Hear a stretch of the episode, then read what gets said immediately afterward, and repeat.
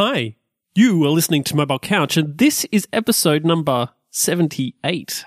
And this week, Ben, this week, Yes, you've brought along a guest. I have. Well, he's kind of in another city, but I brought him virtually along with me. Uh, his name's Geo from Melbourne. mokagio on Twitter, you might know him as. So yeah, welcome, welcome Geo. Hi, hi guys, how's it going? Good, man. Welcome good. to welcome to the couch. Do you like the feel of it? Is it nice? Thank you. It, it's virtual, but very comfortable. So this week we're going to have a little bit of a chat about automation. Apparently, Yeah. So spoiler alert: I've actually automated my entire presence in this podcast. it's not actually me. wow, Yeah. I mind blown. But uh, Geo, you're a bit of an automation expert, right? That's why we've got you along. Yeah, I, I I wouldn't call myself an expert, but I'm certainly very opinionated about automation and also a little bit of a passion. I always get pretty excited about, oh, there's a way to automate something and spend a couple of hours onto it. So why don't we start with some general examples of where you think it's most effective? hmm. Okay, well, I would say that automation is most effective on all those kind of um, very mundane tasks, all those things that like you have to do a number of times and are always done in the same way. And therefore you can, if you can have someone else do them for you, that would be pretty, pretty beneficial for you. Also, I would say that like uh, when the number of mundane and repetitive tasks grow and like you have um, a number of steps, say like you need to do and grab this and do this other thing, bump this bill number, and then like remember to turn on this warning or something, turn off that other thing. Well, there's a lot of steps involved and a lot of room for human error because I don't know about you guys, but I always forget something. Yes. And if you can automate it and have a machine do that for you, uh, that would be pretty cool. Yeah, I've the the rule that I've heard, and I think we've talked about on the show before, has been that if you're doing something, say more than three times, you should like that's like ripe for automation. You should go ahead and get something to do that for you. Yeah, I've, I've seen that called the three strikes, then automate rule. Ah, Although I unfortunately don't have kind of um author for that, someone to you know say yeah that's the that's the guy that defined this rule. But I think it's it's a very good one. It is a good rule. I actually like your point about when there could be human error involved because I hadn't actually thought of that. Because everyone always talks about, yeah, let's get rid of the mundane stuff because that's super boring and like, why would you want to do that?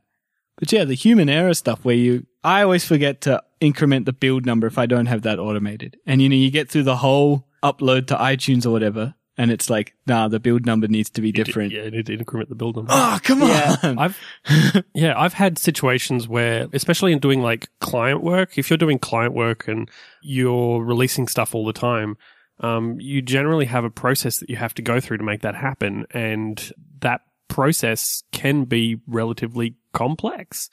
For one of my past jobs, it, it involved like getting sign off, making sure that you know this and that um, service were turned on and active, making sure that you know we changed certain variables to us you know to a different setting and all that sort of stuff. And all the time every almost every single time one thing or another would get left off that list and we'd completely forget. And we got to the point with, with that where we we put together like an actual a legitimate list of what what needed to happen. And even that didn't save us because nobody ever looked at it so automation is perfect for that sort of a situation Yeah, you know, Jelly, you mentioned that you put together a list. Yeah. So like you have sort of like you documented your process and automation is super powerful on that because not only you sort of have like another documentation of your pro- of your process, yep but the documentation itself is live and never wrong. So if you need to update your process, you're going to update your automation script and you're not going to forget about doing that because you're actually doing it to update your automation. yeah Instead, like you might need to have an extra step in your process and you have it in your mind, but you forget to um, update the README of the project. Yep. That is not going to happen if it's all into a script. Hmm, very good. So I, I guess the main one that everyone tries to automate these days is the build process. So you've got like build, test, archive, deploy. I guess are the main steps there. Yeah. What tools do you use to do that? Because there's heaps out there. I think, as always, it always depends, right? That's the safe answer to any question mm-hmm. that, that you are asked as a software engineer. But I would say that nowadays, Fastlane, the suite of Fastlane tools would be the mm-hmm. place to go for iOS developers. Fastlane is a collection of tools, uh, Ruby tools, that's the implementation, mm-hmm. that wrap all the several Xcode build commands and other Apple provided tools or APIs. And they're pretty handy because they greatly simplify the old syntax that you have to use to achieve certain results and perform certain operation. And also they are a suite of tools and they're built to work in synergy, to work together. So you can get this sort of very nice um, integration between the little tool that takes care of making sure that you have the right uh, provisioning profile for your process and then the other tool that builds and sign the IPA for you. Then finally the one that is gonna upload it to TestFlight or HockeyApp or whatever other service you want to use. TestFairy. Yeah, that's really cool. So let's go over the, the basic case, I guess, of let's say we're using something like Circle where you just get a clean basically Mac client. So none of your stuff is on there. Uh, and we want to build, test, and upload to, I don't know, let's go the whole way. Say upload to TestFlight. What tools would we use? Well, you, you always have the, you know, the close to the metal option, which I didn't mention before, but I think is worth mentioning because that is what everything is built on top of. Mm-hmm. So if you wanted to just go vanilla, you would use Xcode build to build and then archive your, your application and then sign it to generate the IPA. I think the, the technical command would be export archive and you then mm-hmm. decide to put an IPA. The IPA is, uh, you know, the format that you need to export your app in to submit it to the store. Then after that, you would have, I guess, to curl the iTunes Connect APIs to upload the IPA itself. I might be wrong on that, but like, yeah, you need to use the iTunes Connect API somehow to upload that IPA to your TestFlight support. So the TestFlight API, as far as I know, is not documented. So it's not like something we're meant to use, but everyone seems to use it. Yeah. And, and that is again why now we can plug Fastlane into, into the process because it sort of takes away all this magic that you need to be aware of to make your things work. Someone else has done it for you, which is pretty cool. So if you were to use Fastlane, again, here you have two options. You could use the tool, but the tools by themselves. So you could use gym, gym like, you know, going to the gym. Yeah, working out. To, to build and archive your IPA from your Xcode project. And then you could use Pilot. Pilot is the tool that uh, Fastlane uses to upload to iTunes Connect.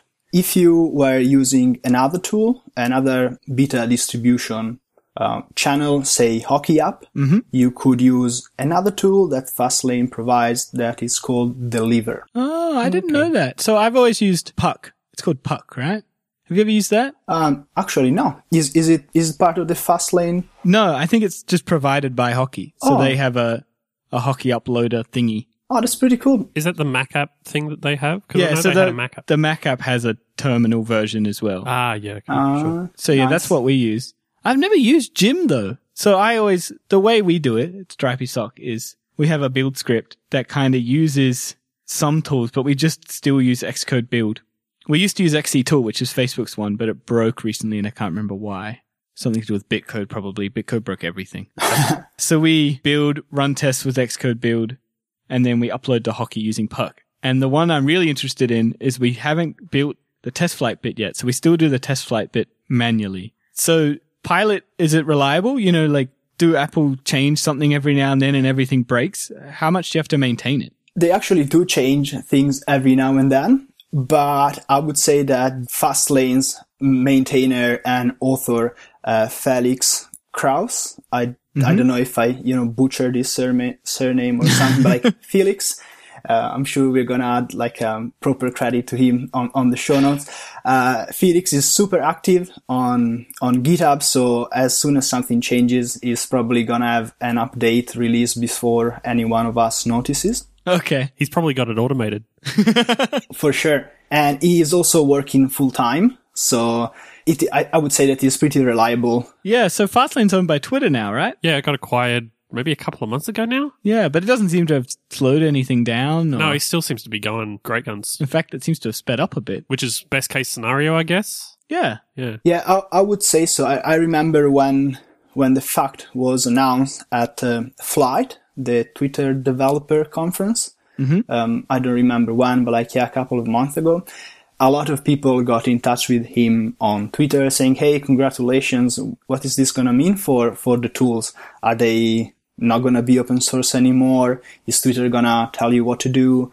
And he was like, "No, no, guys, you know, chill. Um, everything is gonna be open source. Twitter wants me to keep working the way I've been working because it's been pretty good for, for the tool and the community. And, and nothing has changed so far. So we're all pretty happy about it. So one thing with Fastlane that I haven't explored yet is on the website they talk about these pipelines, um, and how you know if you you have different pipelines for the different like they're all similar but they're different. So you've got a pipeline for internal builds that just go to hockey, say. Then you've got a pipeline for test flight builds to go to external testers, and then you might have a pipeline for the full-on App Store release where you can include screenshots and all of that stuff. Do you have any experience with those pipelines? I wouldn't say that I've built pipelines that you can dynamically switch, but yeah, the concept behind it is basically, so just before we said like, yeah, if you wanted to, you know, do this whole build and release process, you could use the tools by themselves. Or there was another option, and this other option is to wrap everything in this pipeline and describe them into what is called a Fastfile Okay. which is uh, basically Fastlane itself is a wrapper for all these tools, and it provides a DSL to combine them together into what, what they call lanes, you know, fast lane, and then there's the lanes. So the pipeline would actually be the lanes. So you could start with your like um, deploy lane and your deploy lane based on some parameter that you specify when you launch it could switch onto another lane, the deploy beta lane or, or the deploy production lane. And this, that's pretty cool because, yeah, as you say, you can share part of the process, like, I don't know, building the app or running the test, mm-hmm. and then just switch onto a particular branch for the end result that you care about. And this all can be done in a very neat and clean way using the, the Fastfile and the old Fastlane DSL, which is, which is pretty simple. And one thing that I would also add is that if you decide to go that extra step and put in place a Fastfile with the old DSL, you also get access to a huge number of other actions, they're called, uh, that are little pieces of automation. So, for example, Ben, you mentioned that you want to uh, bump your build number, where there's an action for that. You want to bump your version number, there's an action for that as well. You want to commit something, there's an action for that. There's an action for almost anything. I think there's like more than 100 actions. Wow. And I think that maybe not half of them, but very relevant percentage are provided by, have been implemented by the community, which is, which is pretty cool to see that like, uh, yeah, everyone is helping out to bring automation forward. That is really cool. I've got to look into this more. It sounds like just having the basic build script. That's, that's, that's old school now. It's too far behind. I need to get on these pipelines or fast lanes. I think it, it, it kind of is. To, to be honest, I sometimes enjoy just being, you know, closer to the metal, just having my shell script.sh. But there is a strong argument to be made for the productivity that using um, a Fastfile and all these lanes can give you. So I, I would definitely recommend it. Is there an action for generating release notes from commit messages? Uh, I think there is. Because I'm basically reinventing the wheel, I think. All these things it sounds like I've done myself, like I should have just gone to GitHub. Like everything. I still think there's a place for doing some things yourself. But like I don't know. these like simple actions, right? If it works, it works. I think I should just be using them rather than rewriting my own. Yeah, I, I mean the thing about the thing about this stuff is, and I don't I don't want to like be down on Fastlane because obviously it's a great set of tools. That's not at all the problem.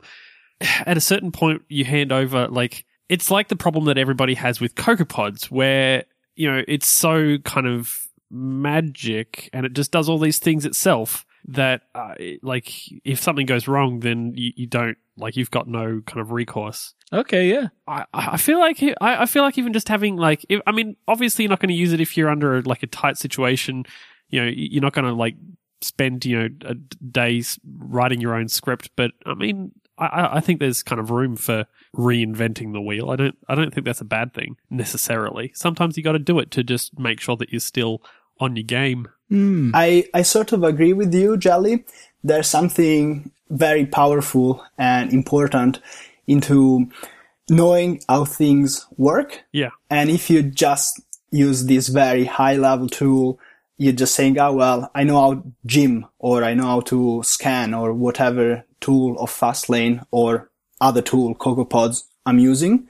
But if you actually, you know, go the extra step and you dig down and you find out how it works in the most basic form, I think you then get an, a better understanding of how all the tools that build on top of that work and you're going to be Yeah. able to use them more effectively. yeah I think so So one thing we haven't we sort of glossed over it. How does the testing part work? Does Gym run the tests as well? Nope, Gym doesn't run tests. A pretty cool thing about each of these uh, Fastlane tools is that they sort of uh, like um, they are aligned with the Unix philosophy. So one tool does only one thing, Yeah. and they're very open to be composed together.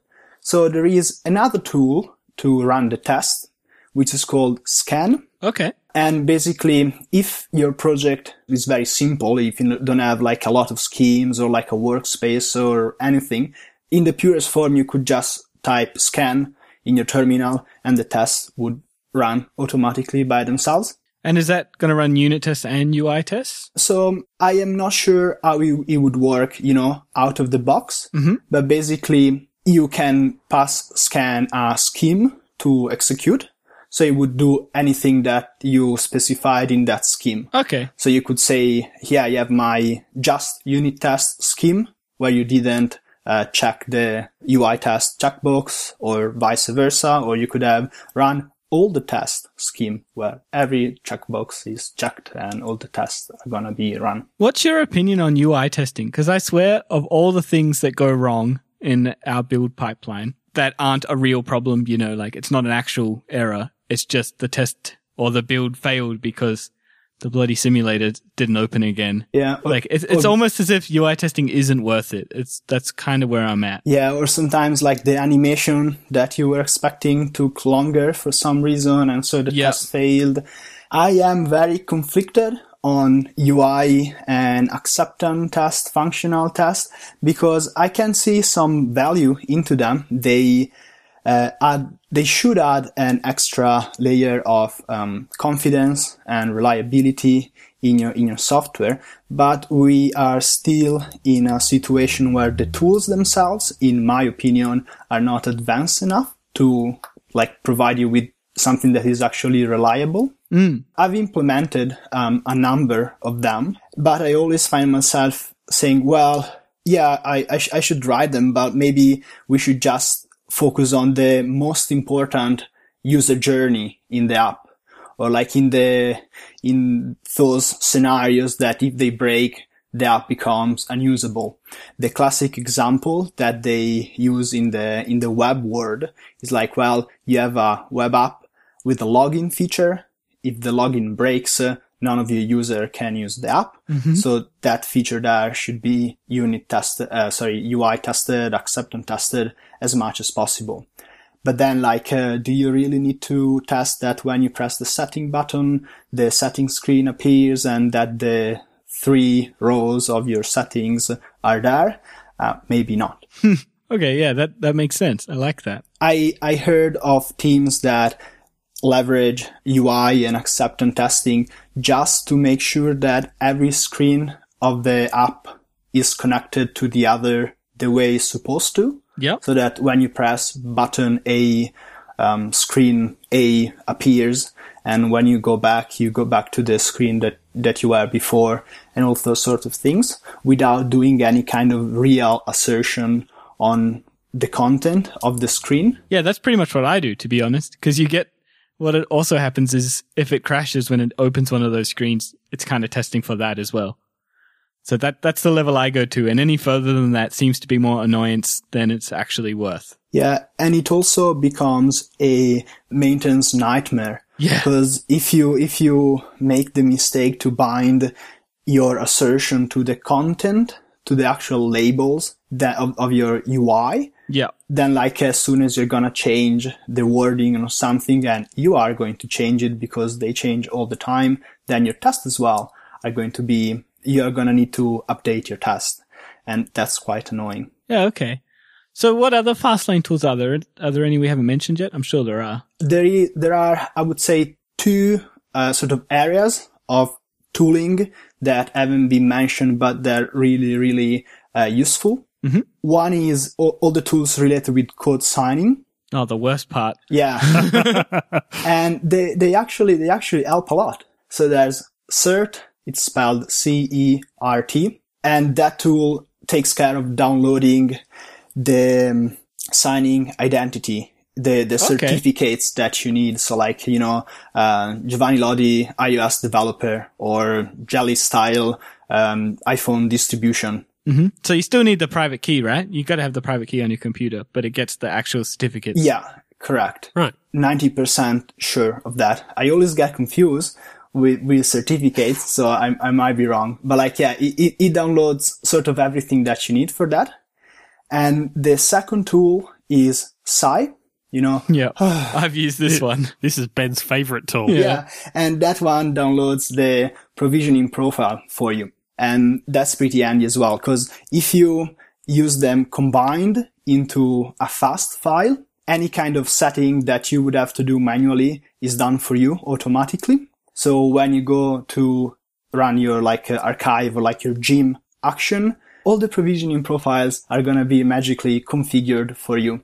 And yeah, that saves a lot of time. Mm. They recently released again in the code signing area another tool is called Match. It allows you and your team to have a shared keychain stored on Git so that Ah, I should use this. yeah, it, it removes the necessity for every developer to have their own certificate and sharing around private keys. Everything is stored on Git and the tool automatics automatically takes care of pulling and pushing changes and those things. So we we have a hacky version of that where we have a shared keychain file just sit in Dropbox. And I know that sounds super Yeah. hacky, but it actually does work. And how would Dropbox resolve a conflict on a keychain? Oh, it doesn't. Ah. but like yeah, it, you know, it doesn't so even try. most of the time though, the conflict has come from something going into the keychain that probably shouldn't have gone into the shared one. It's like, you know, someone saved a password in Safari or something and it's gone into the wrong one. yeah. Um, so most of the time they're like irrelevant because when we're actually putting a new key in,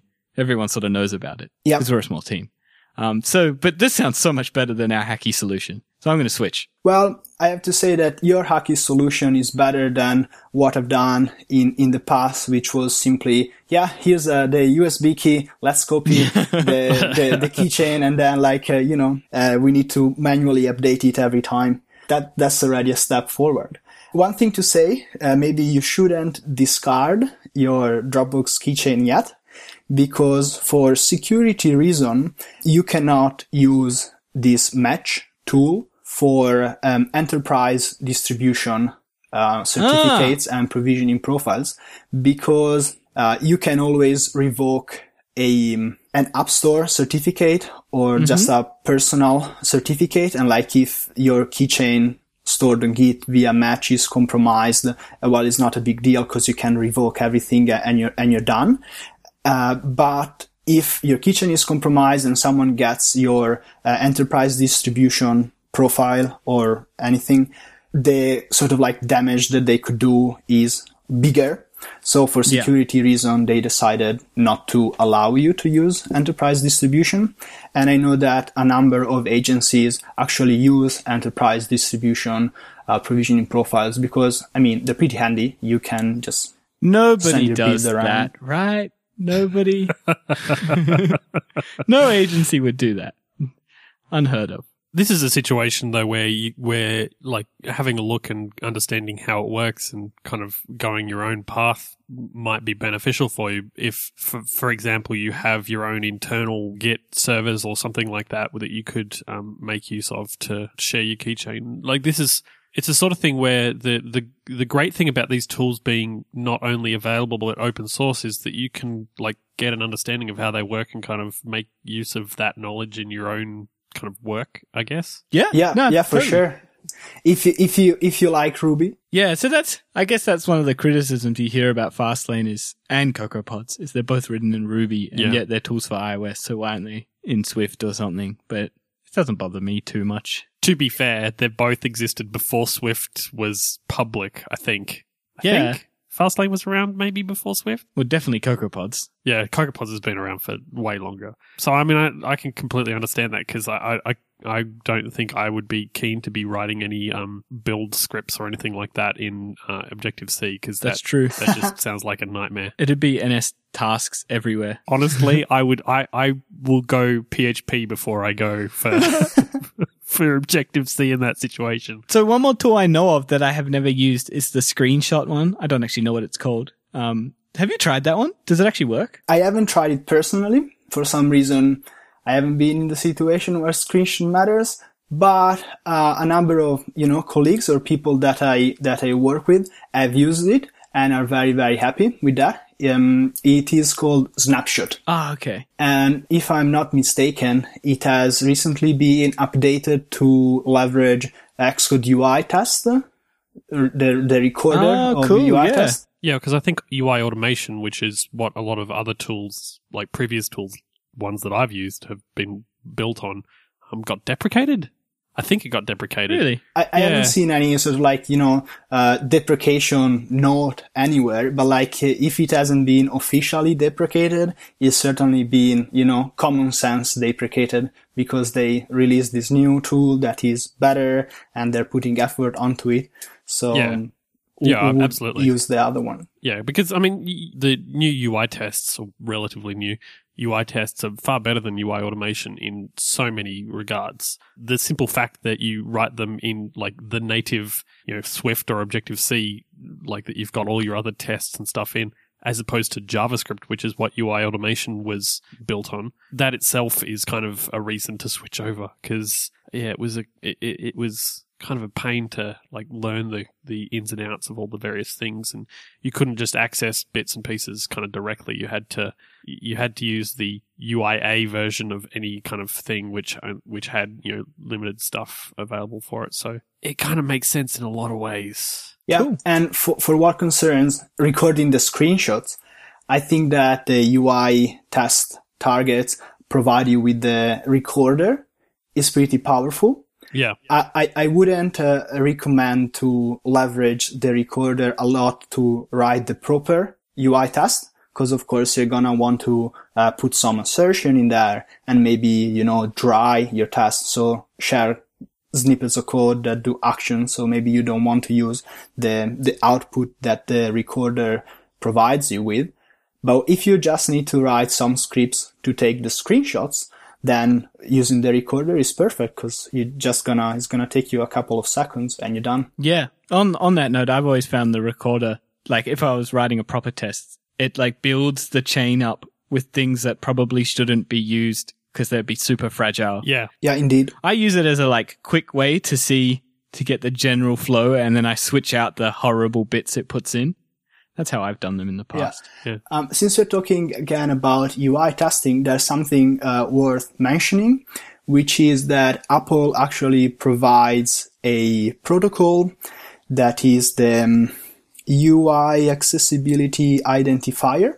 So every UI view or like component of UIKit has this property, um, accessibility identifier that can be set by the developers. And should be used for testing. Whereas like the all the accessibility label, accessibility hint, those are most of the time just automatically set by UIKit itself and they are used uh, by the um, screen reader voiceover technology to actually read what's on the screen. The accessibility identifier that is untouched by, by the screen reader. They don't care about it and is meant exactly for the kind of um, acceptance test, UI test that we want to write. So if you, if you need to identify some kind of element and you don't want to have all that, you know, messy tree of yeah. objects in the view that the recorder would produce, just set its accessibility identifier and use that value. Yeah, good tip. Nice. So now we've got our screenshots. They have a tool as well to upload, I think, screenshots as well as other metadata that goes into iTunes Connect. Is that right? Yeah, they do. It's called Deliver and Right. it allows you to upload all sorts of things through iTunes Connect.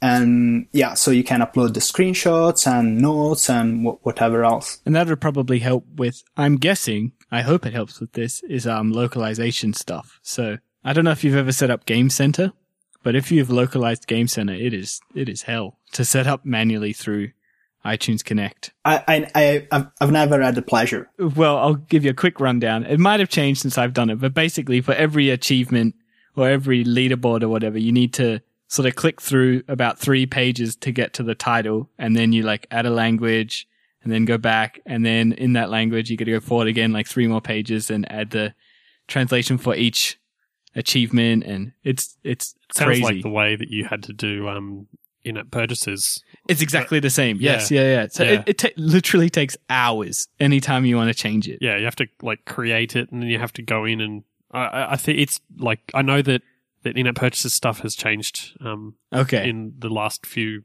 months. There's been a lot of changes to iTunes Connect over the last few months. But even the screenshots, localizing your screenshots, that takes so long if you Oh, do it manually through iTunes Connect. Like you can have up you to a slow 300. Yeah, Yeah. 300 screenshots. So having that automated. Did, did you say slow connection? Because anyone in Australia has slow connection? Is that a thing? Uh, pretty much. Actually, we're kind of lucky in Canberra. Canberra, if you're in the middle, we have very good internet because we had a private NBN, I guess, before NBN. And we also have NBN, like the proper NBN in a lot of places. So Well, we had VDSL, which isn't really private NBN, but it's as close as you're going to get. Well, And- VD, it was VDSL too. So my house, my first house in Canberra had fiber to the house. So effectively NBN. you won't get the full speed though. Mm. what does It's the V stand for in I don't even know. It, it stands for very fast. ah! it, it actually stands for very fast. Well, that's pretty cool. Yeah, because I, I I looked it up a while ago. Because that's the that's the connection that I've got. I've Yeah. gotten more Yeah, recently. same- same at home. It is far and above ADSL, which is or ADSL two, which is more common in Australia, but it's still way behind uh, the NBN, which is That's not so.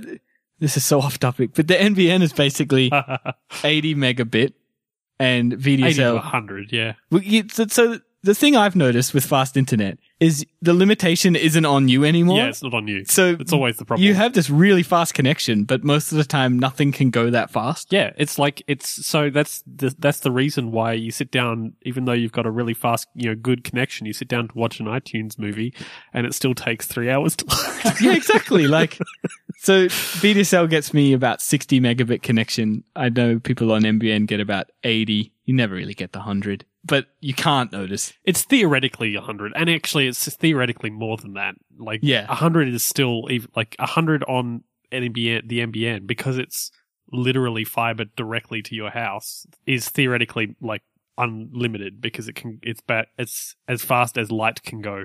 Yeah. All right, back on track. We've complained about the internet enough. Yep. yeah. You you mentioned all the the game center localization uh, issues that that you had. I don't know if Fastlane has a tool that does that exactly. I wouldn't be surprised if it if it did. But if it doesn't, you could build it yourself using yet another tool provided by Fastlane, which is called Spaceship. Spaceship. Yeah, so I've heard of Spaceship. Spaceship is kind of like the bit that they all use. That's the that's the API wrapped in a nice Exactly, exactly. So um, again, I could be wrong, but I think that iTunes Connect and all the rest of the platform exposes at least three different type of APIs and Spaceship wraps all of them with the same sort of syntax. And it is, it is very cool to use. They also have an interactive shell. So you can log in through your like sort of terminal into your um, developer portal or iTunes Connect account and use like uh, get all your devices and just you know run command through them filter them and get a property out of the device and change it.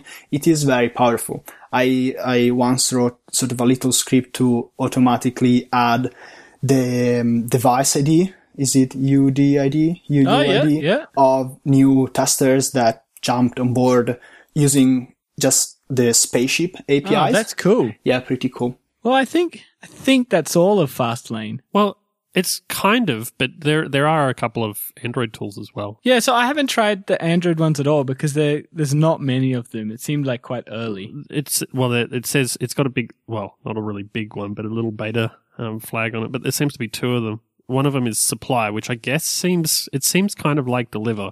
Is that upload to Google Play? Uh, command line tool for updating Android apps and their metadata on the Google Play Store. That's pretty cool. Uh, the other one is Screen Grab, which is kind of, I guess, like Snapshot, where Yeah. you automate taking localized screenshots um, on every device, which sounds also like a nightmare Yep. if you had to do it.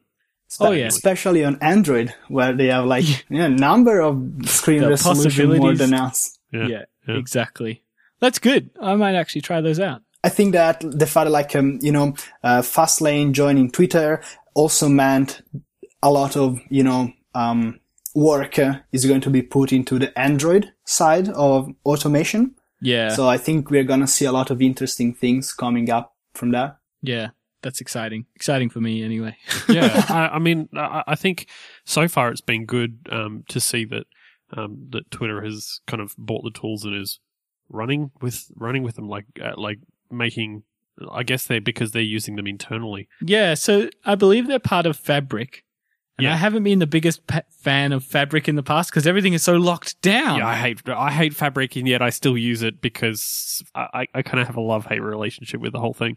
Yeah, so I'm glad Fastlane is still like out in the open and you don't need to sign up to some salesman fabric account to get to it like their other tools. Anyway, I see on your notes, Gio, you have written down the 30x rule for automation. Do you want to tell us about that? Yeah, for sure.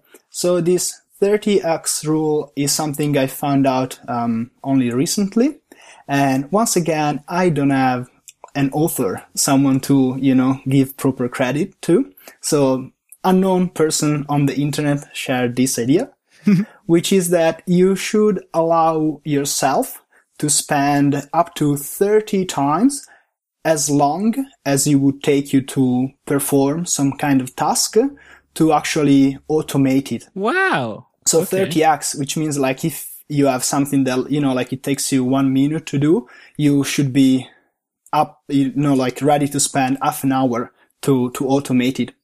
And the, the rationale behind it is that, well, say that you're doing this task that takes you one minute every week. Over the course of one year, you will have saved, uh, say, well, if you work, uh, you know, the 48, I don't know, 48 weeks per year, you're gonna have saved, uh, saved 18 minutes, which makes the investment of time, the initial investment of time to automate it to become, you know, relevant. And it gets even more powerful if you do it every day. Cause at the point Yeah. you would have saved, like, um, I think the, the big, um, advertisement thing, you know, the clickbait is like learn to use the 30x rule and, um, have a return of time invested, which I think is ROTI. Yeah, have an ROTI of 733%. Because if you do something every day and you're able to automate it, spending like just 30 times the amount of time, you're going to save a lot of time in the long run. Yeah. I think it frees you up to do the more interesting things of our job, like play ping pong, make coffee. Yeah, have a coffee, Um, go for a walk. Yeah. Go for a walk, you know. Ideate, I think is, that that's is what that's called. Ideate. Yeah. Yeah, um, automation is awesome. Everything that can be automated, uh, should be automated because it's gonna just make it more reliable, make it documented for everyone in the team and especially for future you. Cause I don't know about you guys, but you know, jump in and out of a, of a project, get back there six months later and oh gosh, I don't remember the process to go through these kind of things. Oh And, yeah, oh, definitely. There's just a script and it's gonna do that for you. That, that's, that's pretty good. Yeah. And the other cool thing, and it goes back to the 30x rule, is that, yeah, you might say, well, I don't care about those 18 minutes that I save per year. But what about if you actually have 10 tasks that takes 10 minutes each? Well, if you automate all of them, then you're gonna have saved, uh, what is it, three hours? Uh, it, it becomes relevant. yeah. It all adds up. Yeah, I mean, the, some of the as developers, what what we tend to be like working on in many cases anyway is things that automate tasks for other people. It seems a bit Yeah. silly that we don't uh, that you know we we spend so much time doing all these manual tasks to make that happen. It seems like a bit of a um a regression on our part, I guess. It like it doesn't really make that much sense. So it, ma- it I mean, on the other hand, it makes total sense for us to automate our jobs because that's uh, you know that that's what we're doing, and there are so there's so much kind of you know s- small things that go that have to go together in order to make apps happen. That it just yeah, it works out in the long run. I think. And you know what else? Most of the time, writing the automation script is so much more fun than actually Yeah, doing the, totally. the silly task. Yeah. Yeah, totally. Cause you're writing code. Yeah. Yeah, you can see kind of a lot of the times it's so it's so kind of simple, quote simple, that it it you, you're seeing results almost instantly, like you, which is sometimes with code you don't. See. Yeah. Yep. Yeah, definitely. Well, Thanks, thanks, Gio, for for all of that. I, that was uh, that was quite intense. It was great. It's insightful. I've got like Yeah. so much inspiration now. of yeah, it. I'm, Just I'm like gonna automate everything. totally go and automate everything. That's if I don't spend my next few days watching House of Cards. Maybe I can automate all of my rest of my work, and I can just watch the new season of House of Cards. You, Yeah. you, you should track how much time you've saved automating things and spend that time watching House of Card. Yeah, yeah. Well, if people want to get in touch with you and uh, and um, you know talk, talk to you about automation a bit more, where can they find you, Gio? You can find me on Twitter at mokagio. That's M-O-K-A-G-I-O. And I also write um, kind of weekly on my blog. It's called mokacoding. Once again, M-O-K-A coding. And yeah, over there I write about automation and testing and other software development topics. Guys, I would really like to say thank you for, um, you know, having me here, inviting me on, on, on the couch. It's been, it's been a lot of fun. It's been very intense. I've certainly talked a lot. Hopefully most of the things that I've said are correct and, you know, people are going to enjoy them. If, you know, if I made some mistake, please do get in touch and correct me so that, you know, we can all r- learn something. Yeah, no, it's been great to have you. Man. Yeah, It's been definitely. great to have you. So, if you want to, uh, all, all those kind of bits and pieces of information will also be in our show notes, and obviously links to stuff that we've talked about. Um, our show notes, and if you want to contact us as well, you can jump on our website, which is mobilecouch.co. Uh, you can also chat to Ben and I on Twitter to get in touch with both of us. You can probably contact the show, which is underscore mobile couch, or you can talk to us individually just in case you really hate one of us. ben is on Twitter as Ben Trengrove, B E N T R E N G R O V E, and I am Jelly Bean Soup. Thank you to everybody. Thank you all for listening, and thank you to our patrons who sponsor the show, who help to make the show, uh, keep the show running. It's so good to have you all on board. All of you, all of you, every, every single person. We look forward to talking to you again in two more weeks time. Until then, goodbye. Bye. Ciao.